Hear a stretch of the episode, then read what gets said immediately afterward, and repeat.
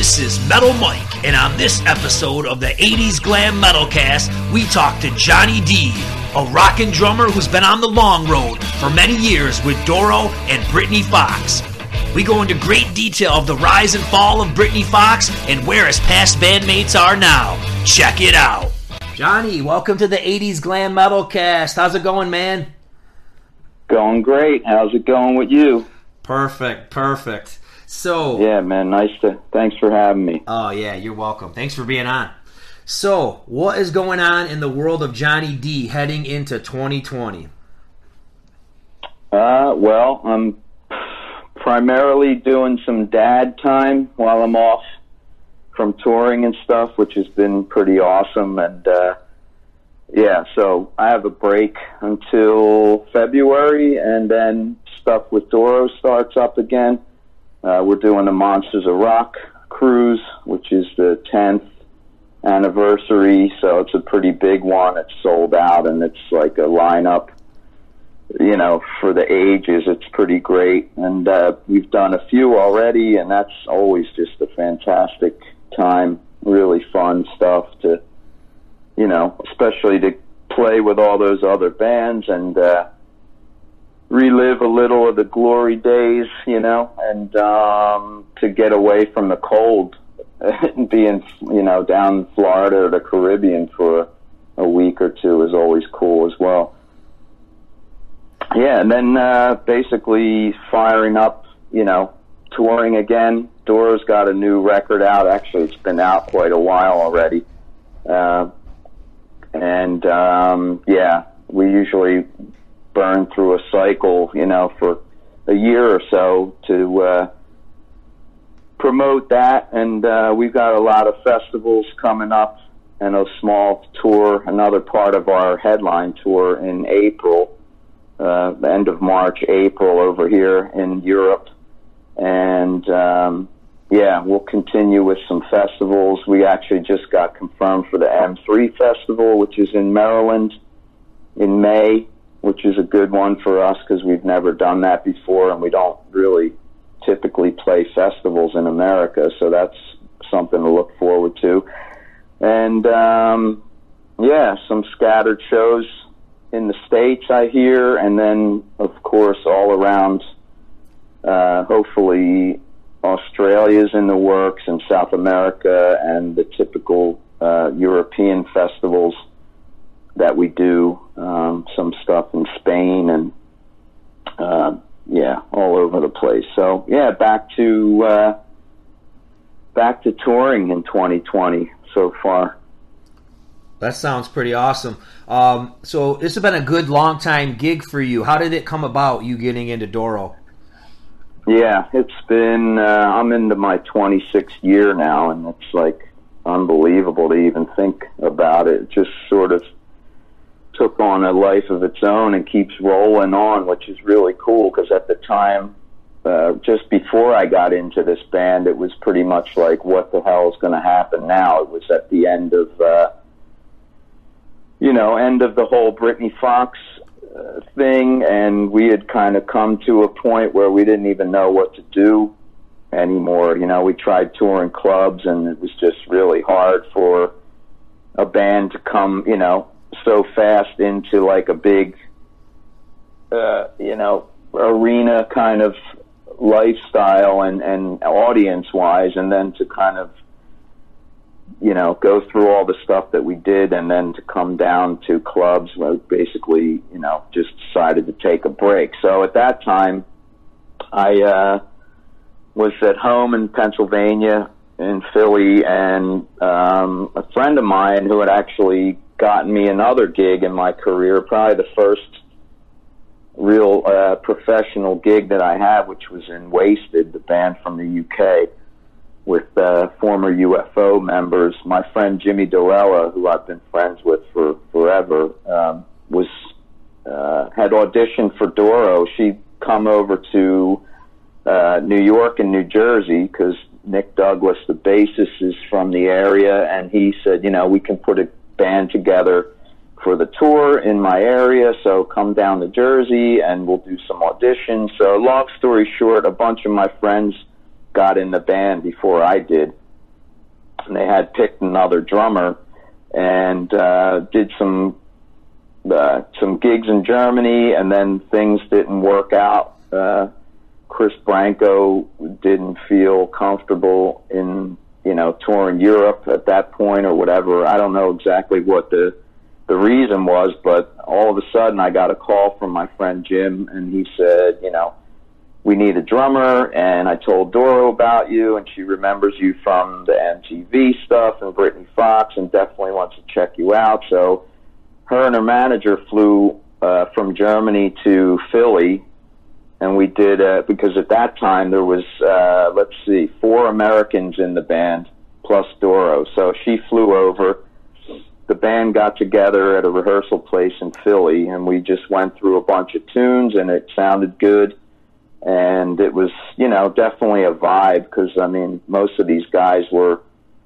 I didn't know Joe Taylor and Nick very well at that time, but we were all from the same area, Jersey and, and Philly, and uh, just kind of a vibe happened. And Doro really was digging it. So, you know, next thing you know, I'm in Germany starting a tour with the Doro band, and this is in '93. And about I don't know five or six gigs into the tour, we cut a live album uh, called Doro Live, and then uh, finished that tour. And just you know, the years started to kind of roll, like I said, on on their own. And uh, here we are later. It's uh, 26 years I've been in and out of you know in and out of her band, spending a lot of time in Germany in the first years, and then uh, as the 90s closed and we got closer to the 2000s, we started to really spread out and play a lot of places even she hadn't been to before. Never been to Japan before that. Uh, we started going to Russia, uh, South America, a lot of countries in Europe that we didn't tour in the beginning of Doro. Uh, and yeah, it just started to really happen. And I think uh, the classic rock metal kind of thing started to come around again. But I did notice when I first came over here that the uh, the '90s music hadn't affected metal and rock in Europe and Germany particularly as much as it did in the states. You know, it's, this is like a a tsunami hit in America, and then all the you know the '80s bands got wiped out, didn't really have anywhere to go. And over here, I think the bands that came over here kind of, uh, you know, made their careers last a little longer, or they uh, were able to come over here and do stuff until they were able to, you know, come around into playing in America again. So it was it was a cool gig to get at that time, and I never thought it would last this long. But uh, it's it's been it's been quite a ride. So if somebody told you 30 years ago that you'd be living in Germany playing with Doro, would you ever believed it?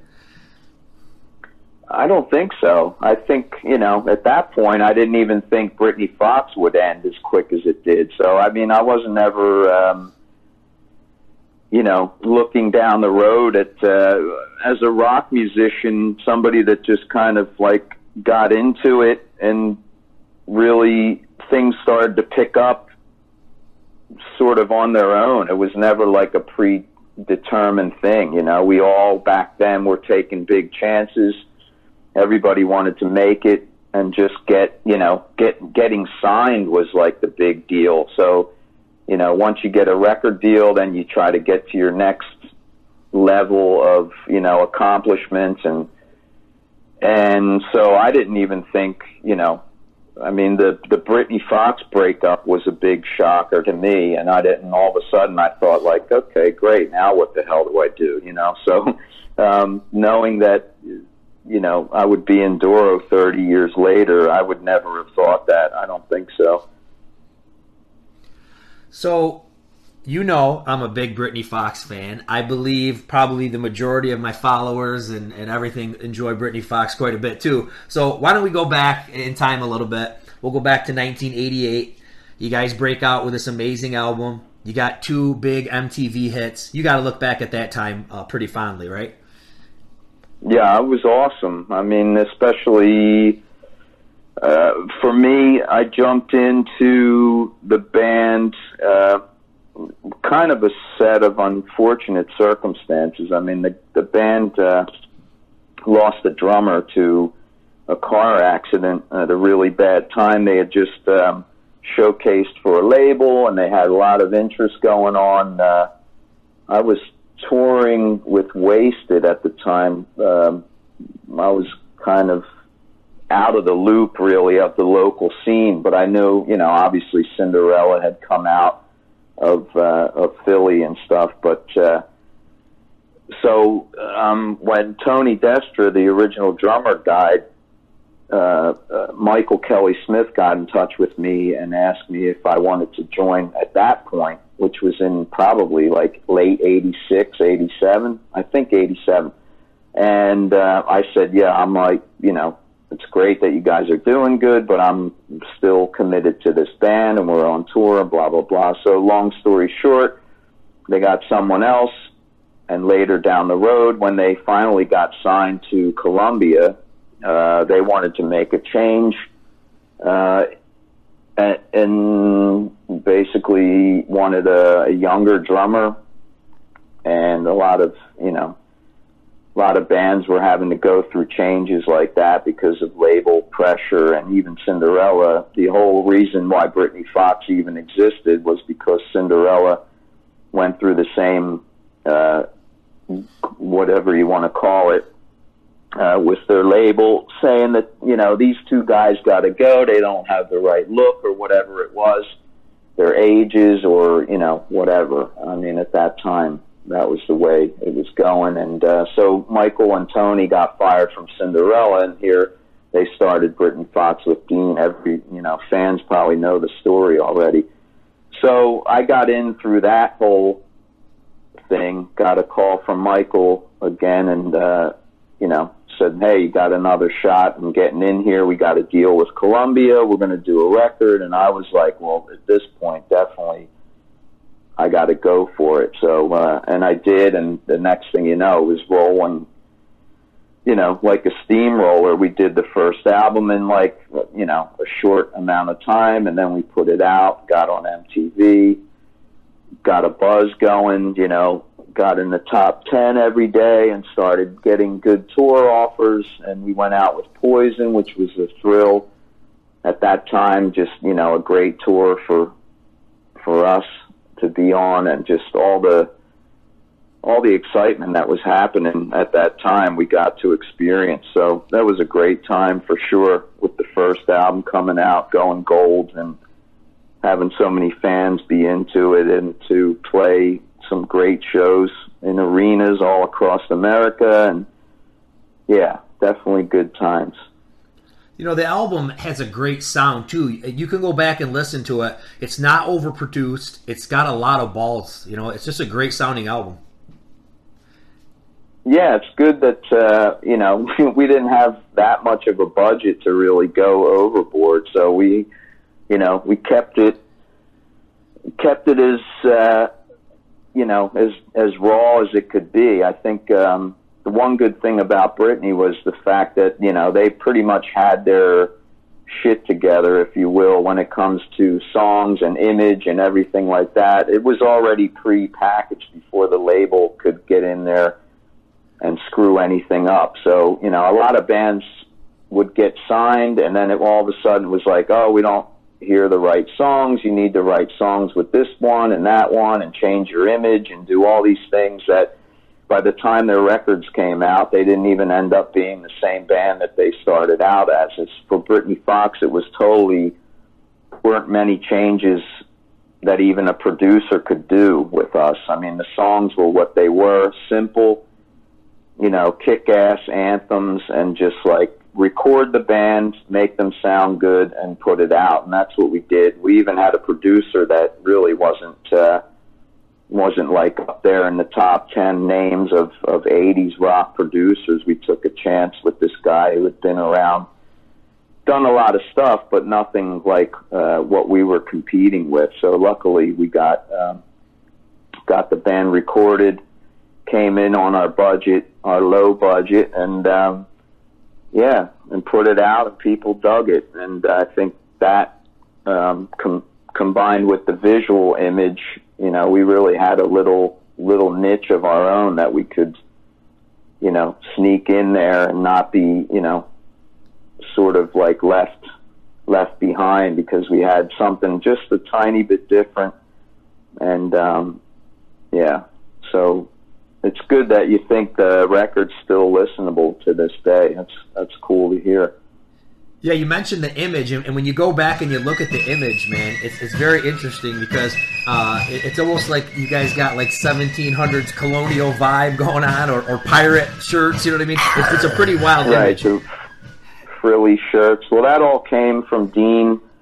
Uh, he, you know, dreamt the whole thing up years before, and um, basically, um, apparently found a girl named Brittany Fox in his family tree or his ancestry, and he thought, oh, it's a catchy name. So took the the time period and the name, you know, misspelled it a bit and turned it into uh, frilly outfits and and big hair. You know, so I think at that time bands needed just something a little bit different than the other bands just to set themselves apart enough to you know to get some people talking and listening. So it definitely achieved that. But it you know it also bit us in the ass a lot as well. So but that's just the the chance that you got to take i think you know what's funny is is with Britny Fox and actually with a lot of the other bands even more. You you would look at the cover right of the album and you'd look at the video and, and, and a lot of times the bands were super glammed up at that point. But then the band would be out yeah. on the road, right? And you and it really didn't look like that. So was a lot of pressure coming from labels uh, for a lot of the bands. Um, I think the pressure was just um, on you know, on the bands themselves to, like I said before, to get something that was going to make them stick out a bit, or to even to be um, to compete with with what was going on. I mean, everybody was trying to outdo each other at some point. You know, how big can your fucking hair be? I mean, you can't, you know, really go much further than uh, than we did. So, um, you know is it a different look in the way of clothing or you know are you carrying a chainsaw on stage or are you just lighting yourself on fire? I mean what's it going to be? And for us it was you know it was the the ruffled shirts and the you know the the songs and just you know good positive message music and uh yeah, I don't know. Other bands probably didn't really, uh, maybe not, didn't want to be. I think there was probably, yes, some label pressure as well, because you even had people like Ozzy Osbourne with his hair teased and, yeah. you know, wearing, you know, totally glammed out clothing and stuff like that. So there was a sense of, okay, this is what's hot right now. We got to do that. So you had bands that even had no desire or business to glam themselves up doing it because that's what you needed to do. You know, Pantera, uh, you know, yeah. heavier bands all looking, you know, um, glammed out or whatever, and uh, then not really, you know, a couple of years later saying that really wasn't us or whatever. I mean, you kind of try to follow what you know what you can to get your yourself recognized. And fortunately at that time for us you know we fit right in. We weren't really kind of faking it. We were just doing what what the band was kind of created to do. So let's go to boys in heat. Uh, how do you look back at that album? I'll, I'll tell you I, I, think it's my favorite. Uh, probably not mm-hmm. a lot of fans would say that but that's my favorite one so what do you think? A lot of people love that record. Um, for me, it was a time of. Um, it was cool for me because we we started doing some newer songs and uh, I could get it creatively involved a little bit more. The first album was all pretty much, uh, you know, those songs had been honed down in the clubs and they were written quite a few years before. And second albums are always a good time of like, you know, there's a lot of hope for the band. Even though, looking back on it from my perspective, I think uh, the first album went gold, sold 500,000 copies in America, and then went up to about 800,000. So we were just shy of platinum when CBS said, you know, okay, it's time to come off the road and do another record. And we were like, what are you talking about? We could put out one more single and probably get a platinum album. And, you know, so those, those types of things started to really, you know, grind everybody's spirit down a little bit because here you are so close to a goal and then your label tells you, okay, you know, reel it back in. We need more product. We need to get back in the studio. So we're like, okay, we definitely have songs. Dean was writing all the time on the road and uh, had a, you know, pretty much a, a whole bunch of stuff that we could choose from. But we felt that we were going at it a little bit too soon. But anyway, we did what we had to do again, and uh, we're very, very well prepared to make that record. And uh, we had rehearsed the songs. We pretty much picked most of them that we wanted to do. It was pretty obvious which songs were sticking out. We got a producer, Neil Kernon, who got involved, and he, you know, helped us hone everything in. He got the sounds dialed to a point where you know we hadn't had the time or the budget on the first album. Um, but in doing so, I think we we probably went a little bit too overboard. I think we kind of lost a little bit of the rawness. Um, some people say overproduced a little bit. Drum sounds were a little bit fake kind of sounding, and uh, I thought that there was a couple too many songs on that record. I think we could have really like saved a few and really made it, you know, made it stick. But at that time, we were having a lot of discussions all of a sudden about direction and, you know, which songs and what to wear and all this kind of stuff. So um, the record came out good. And some people, like you said, think it's their fave, and that's cool because there's a lot of great tunes on there. And uh, but for me, it was um, sort of the beginning of the end. Everything was kind of falling apart within the band uh, where the momentum of the first album was able to carry us through any personal bullshit or any kind of musical stuff. It was obvious what we were playing and what the image was and all that. But when we had some success now and everybody started to second guess everything, mainly Dean, he started to change his mind like immediately. So all of a sudden he's writing like you know, Rolling Stones kind of songs, and the Black Crowes were hot, so he was like totally into, you know, being more of a musician. Yeah, you know, like we didn't, uh, we weren't respected enough, so it was like all of a sudden we have to change and try to be like, you know, critically acclaimed or something like that. Where it was like for the rest of the band, we were like, screw that, you know, we just do what we do. We obviously have a following for a reason people like what we do, so let's just keep doing what we're doing. Uh, so yeah, Boys Heat for me.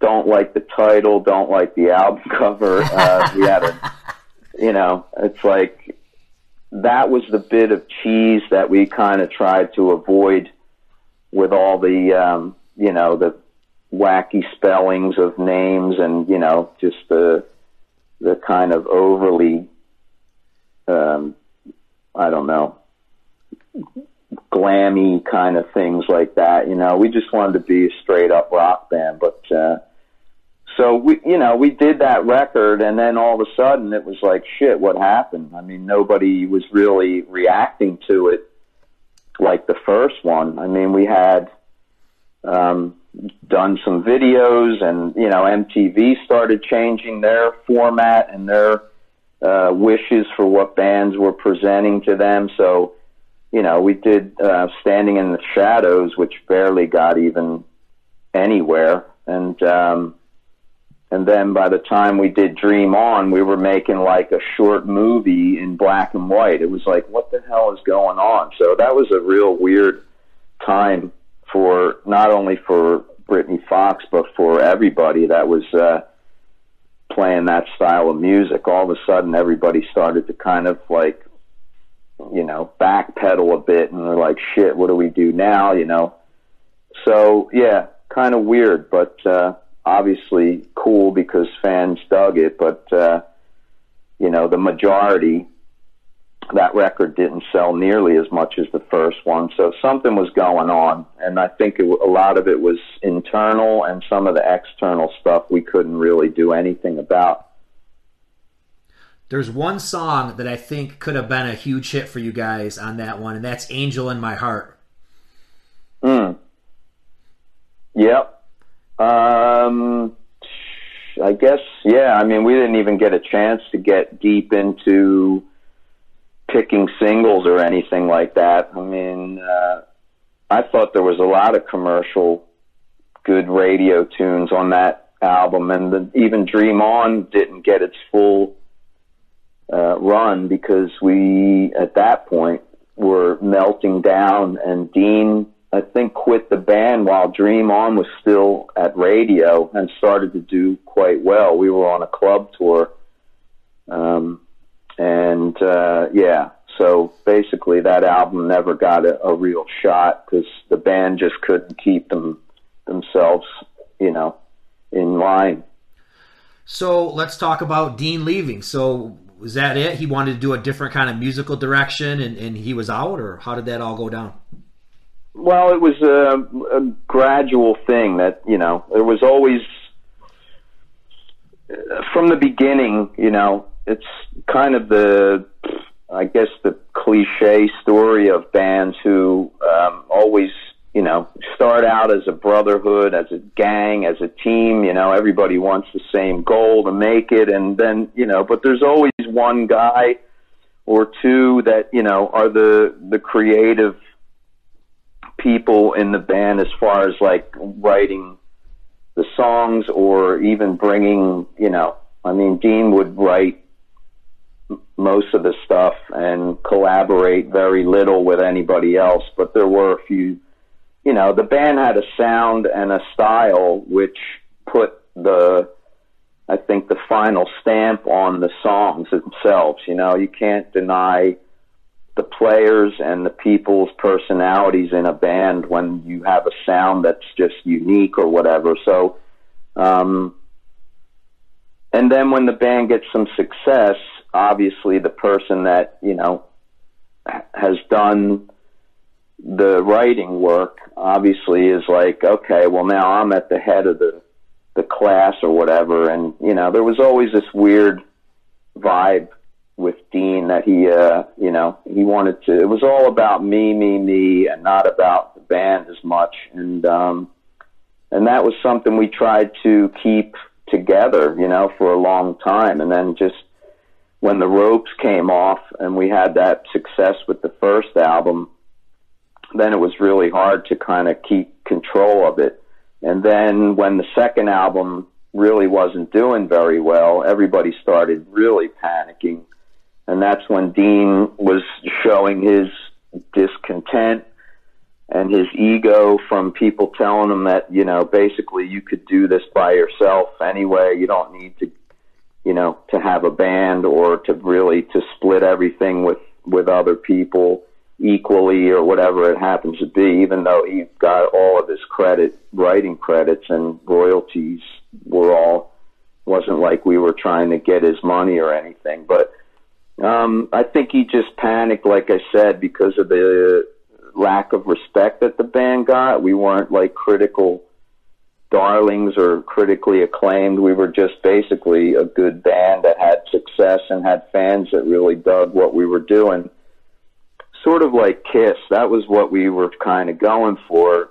Uh, Kiss was never, you know, uh, written up great in Rolling Stone or any of the big magazines, but they just basically said fuck it and kept doing exactly what they were doing because they had fans who were going crazy for it and loved it so we were trying to keep that going, but uh, you know, Dean had other visions in mind, and he basically wanted to be a real band, whether you know whatever that means. I don't know. Uh, so he started writing these songs that we were like, these just don't say Britny Fox to to us, you know. So it was constantly there was some friction there. So uh, you know that over time, over you know the lack of the record doing well, it all started to go downhill. And by the time we, you know, like I said, we're into this club tour, we were supposed to go out with Kiss on Boys in Heat tour. We had toured Europe with Alice Cooper and did really well for the first time over there. And uh, the Kiss tour was postponed. So by the time we came to America, we lost that tour. We had to go out and headline clubs, and I think that hurt the band, hurt everybody's, um, you know, spirit and momentum a bit. So yeah, Dean just like flipped out one day, had a, whole other band hired and all the songs written before he even said, screw it, I'm out of here. So we were all shocked, but in a way we weren't because we just were tired of it. You know, we were mm-hmm. tired of the arguments and the, you know, disagreements on what we should do, you know, to keep the band close to what we began as. I mean, this is all happening in the span of like a year or so. So it was like to create a major change on a second album after you had such a good first album with this style and this sound and this look just seemed ridiculous to the rest of the band. But to him, he wanted to, you know, go back to normal clothing and just like kind of give up on everything. So it'd be like if Kiss went unmasked after their first album, you know, not to compare us to Kiss because obviously we were nowhere as big, but that was our feeling. You know, it's funny when you mention Kiss, you know, and I never noticed this as a kid. Um, I always thought, you know, Michael Kelly Smith was kind of just like all the other players. But man, as an adult, when I kept revisiting that album, I'm like, man, this guy likes Ace Frehley. I mean, he, I mean, he's he's influenced by Ace yeah. Frehley.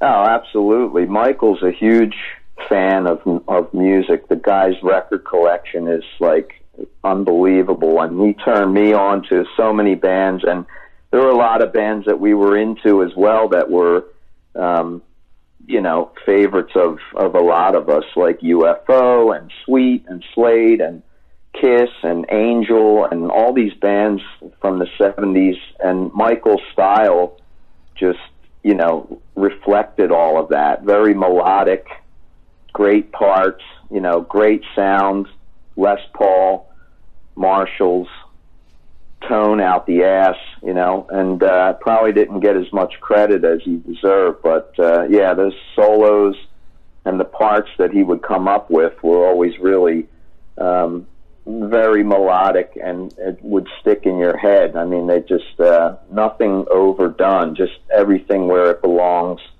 and uh, that was stuff from the 70s that that I kind of miss is those those types of guitar players and those types of guitar uh, parts in songs.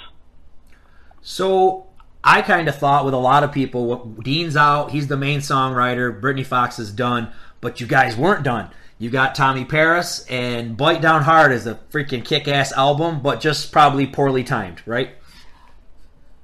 Yeah, I mean, uh, with that record, we had a lot to prove, but we knew, you know, the three of us knew what we had done with the other records. I mean, it was never, you know, just a guy hiring musicians and then making a record. I mean, like I explained earlier with the whole sound and and feel of a band, it's like any of your favorite bands. When one guy leaves, if he was a key part, you know, something's a little off. Obviously, there's still going to be great music, but sometimes just uh, live or, or on record, something's not the same. And that's, we all grew up uh, as absolute maniacs of, of bands with lineups that you sat and read the record sleeve for like, you know, days and weeks on your bed just looking at pictures because there was no internet or videos you know, so uh, to us, you know, Britny Fox was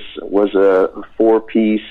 Each guy had a role and a and a thing. You know, even if you want to go as far back as the Beatles, that was what we were uh, aiming for. So for Dean to leave the band and say that basically we were all a bunch of dead weight was really uh, grating on our nerves, you know, because we knew we'd done much more. Everybody had musical ideas. I mean, you know, Billy stepped it up. Michael had a lot of great riffs, and um, and Tommy, of course, just kicked ass. You know, with his uh, writing and his what he brought to the band vocally, and even as a guitar player. So we, you know, we just went in and did what we thought we should have done uh, with the, you know, with Boys in Heat or whatever, or with the following up a Britny Fox album as a heavier version of Britny Fox, you know. So it was 90 something by that point.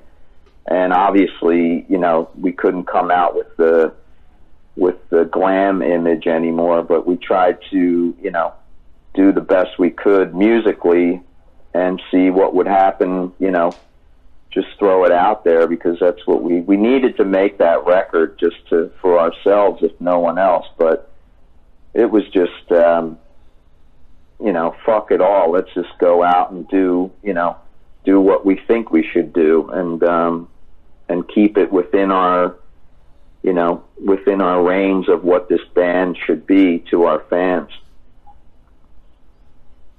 So I think it's great that you know you're still out there doing it. You'll talk about Britny Fox, but a lot of your bandmates, past bandmates, they're just incognito. Um, where are some of these guys? Do you know where? Where, where is Dizzy Dean? Is he done? Um. Well, if you talk to him, he's not done. But you know, uh, for me, you know, uh, you're only as as present as your your last record or what. I mean, the guy hasn't done anything as far as uh, touring or anything, so nobody really knows what he's doing. Um, probably wouldn't say that he's done with music. I'm sure he's still writing, and he's been writing songs for you know since the entire time that he left Britny Fox, but nobody's ever heard them. So to me, what's the point? If you're a musician and you want to write music, you know, get out. I mean, get a hat and go sit on the fucking street corner and just like get some some response for your music. I mean, that's why we all started to get out and play in front of people, you know, and that's something I got sort of addicted to. I mean, I can't I can't imagine not doing it, you know, something I've done my whole life. I don't even see a day when I would want to stop. Um, but yeah, Dean's hiding out somewhere. I don't know why, but he shut down all of his social media and uh, not really ever a, per, a people person. So you know, social media to him probably wasn't very comfortable because you get you know critique back in like a few seconds, and uh, some people don't like to be critiqued. You know, yeah. other people feed off of it, or they take it, or they just blow it off completely. But you know, you got to be open for that. I mean, there's that's just the way it is. But uh, and Michael the same. He disappeared. I haven't talked to him for years now. And Billy, uh, we had done a a quick kind of reunion type thing. The best thing that we could do back in 2016 was to try and get Tommy and myself and Billy, and we got another guitar player because Michael had basically told us, you know, years before uh, when we put out the Long Way to Live album. Uh, that was like 2000, I believe, or, or one. That he didn't more, really want to tour anymore. You know, he was fine with doing records or writing or whatever, but he didn't want to tour because he had a built up a business of guitar lessons and teaching, and every time he would go away, he would kind of his business would kind of fall. So you know that was fine. He was cool with us doing it with another guitar player. But in '07, I think Billy went out and did uh, a real shitty thing and went out and just took the name and did uh, did his own version of the band, which was not cool with anybody. And I think that really hurt Mike, and um, it sucked for for all of us. But you know, um, when we I'm always kind of forgive for for people. You know, I just want to really go out and play the music for the people that want to hear it. So, you know, and like I said, in 2016, we got together again and we started to do some gigs. We had the plans to do another record. And just to keep Britny alive and for the fans, you know, because a lot of people still want to hear it. They still play it on, you know, on Sirius XM and all kinds of other podcasts and, and radio shows like yours, you know, people just keep it alive in that sense. And, uh, but, uh, that wasn't meant to be because we just, all this old shit started to come up again and nobody could really work with each other. So I think we wrote like one or two songs and did about five or six or ten really cool gigs. We did the Monsters of Rock cruise and a bunch of other stuff. And it was really starting to roll we had some good momentum, but we just couldn't keep it together personally, which was something that's haunted this band from day one. So um, it's a shame, but uh, that's kind of where we're at now. Three guys that can't get along or bury shit from the past just to get on with it. You know, we're like in our fifties now, so like, what the hell? Um, to go out and make music or to play music you wrote 30 years ago to me was is just a fucking blast, you know, but obviously nobody else sees it that way, so they don't want to deal with each other and yeah, that's kind of where we are. It's a bummer. Yeah, and Tommy Paris, he really has no interest in Britny Fox anymore either, does he? Um, I don't know if it's. I mean, I don't think he has any interest in working with Billy Childs anymore, but uh, I don't know. Um, what his feelings are if he would do it again. I think he'd probably do it if if the you know everybody just got along and had fun. I mean, that's all we really want to do. You know, for me, that's all I want to do. I just want to have fun playing music and uh, and seeing people. I mean, it's a blast to hear people still digging the band. And when I go out on tour with Doro, I sign Britny Fox stuff all the time, and people always ask me what happened or why can't you guys come on tour in Europe and stuff. And it's just like, what can I say more than, you know, the three other guys or four other guys, depending on which lineup you're talking about, just can't fucking work together or get along. And it's really shitty because I'll, I'll bury any personal shit just to make some music and go out and play. Yeah, it's a shame because you talked about the Monsters of Rock cruise. I mean, so many of these guys are back together. I mean, bands that haven't been played in, you know, 10, 15 years are getting back together and they're on this cruise. And it's a shame because Britny was bigger than a lot of these guys and, and it's just right. not there. And it's, it's a real letdown for the fans. Absolutely. I think so too. It's a letdown for me as well, as much as the people that, you know, still like the band and would like to hear them or see them live. Um, and yeah, we were, you know, we were in there. We had, we had our share of, of success and, uh, we're in a lot of people's good memories of, of that time, you know. I mean, there's bands that I love from the 70s that basically, like Angel, for example, I saw them a couple times in their prime, and they're one of my favorite bands ever, you know, and they're not such a big band where most people really would, would say that, or they do a tour, they don't, they can't play arenas or something like that, like, uh, Def Leppard would, but they're a great band, and you know, time and the business weren't as fortunate for them. You know, I mean, they started out on Kiss's label. There's stories, you know, out the ass of, of bands and their situations and their rises and fall and fallings, and um, it's really a shame, you know, because some bands just don't exist because they couldn't get along with each other, you know, and I think that's so shitty. And I mean, I mean, you know, uh, just really, you're making music, you're getting paid a little bit of money, and you're having a great time. There's really nothing to not get along about, but especially now because it, all it is is to go out and play gigs. You could play all your old music and and survive off of that alone, not even have to sit in a room very long with each other and, and collaborate on new stuff because then we get into the whole other problem of wh- who's going to buy it, who's going to listen to it, or you know, are you going to get paid for it?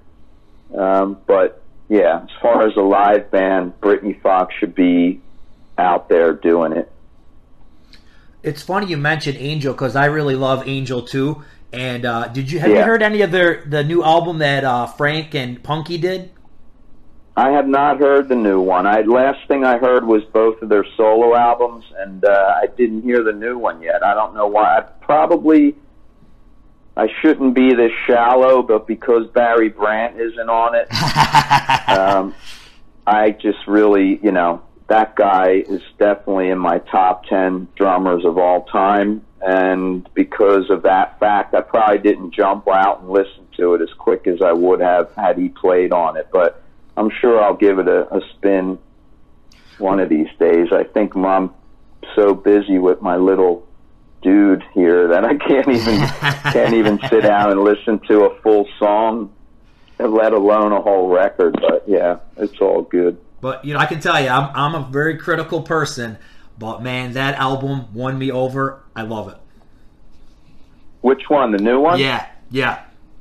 Really? Yep. Okay, I'll have to check it out. It sounds like there are songs from the 70s that somehow resurface. I don't know if, if that's the case, but it, I mean, you're you're gonna go through uh, the whole, you know, all, all the different albums that they've done. You can hear songs that reflect those albums. It, it's killer.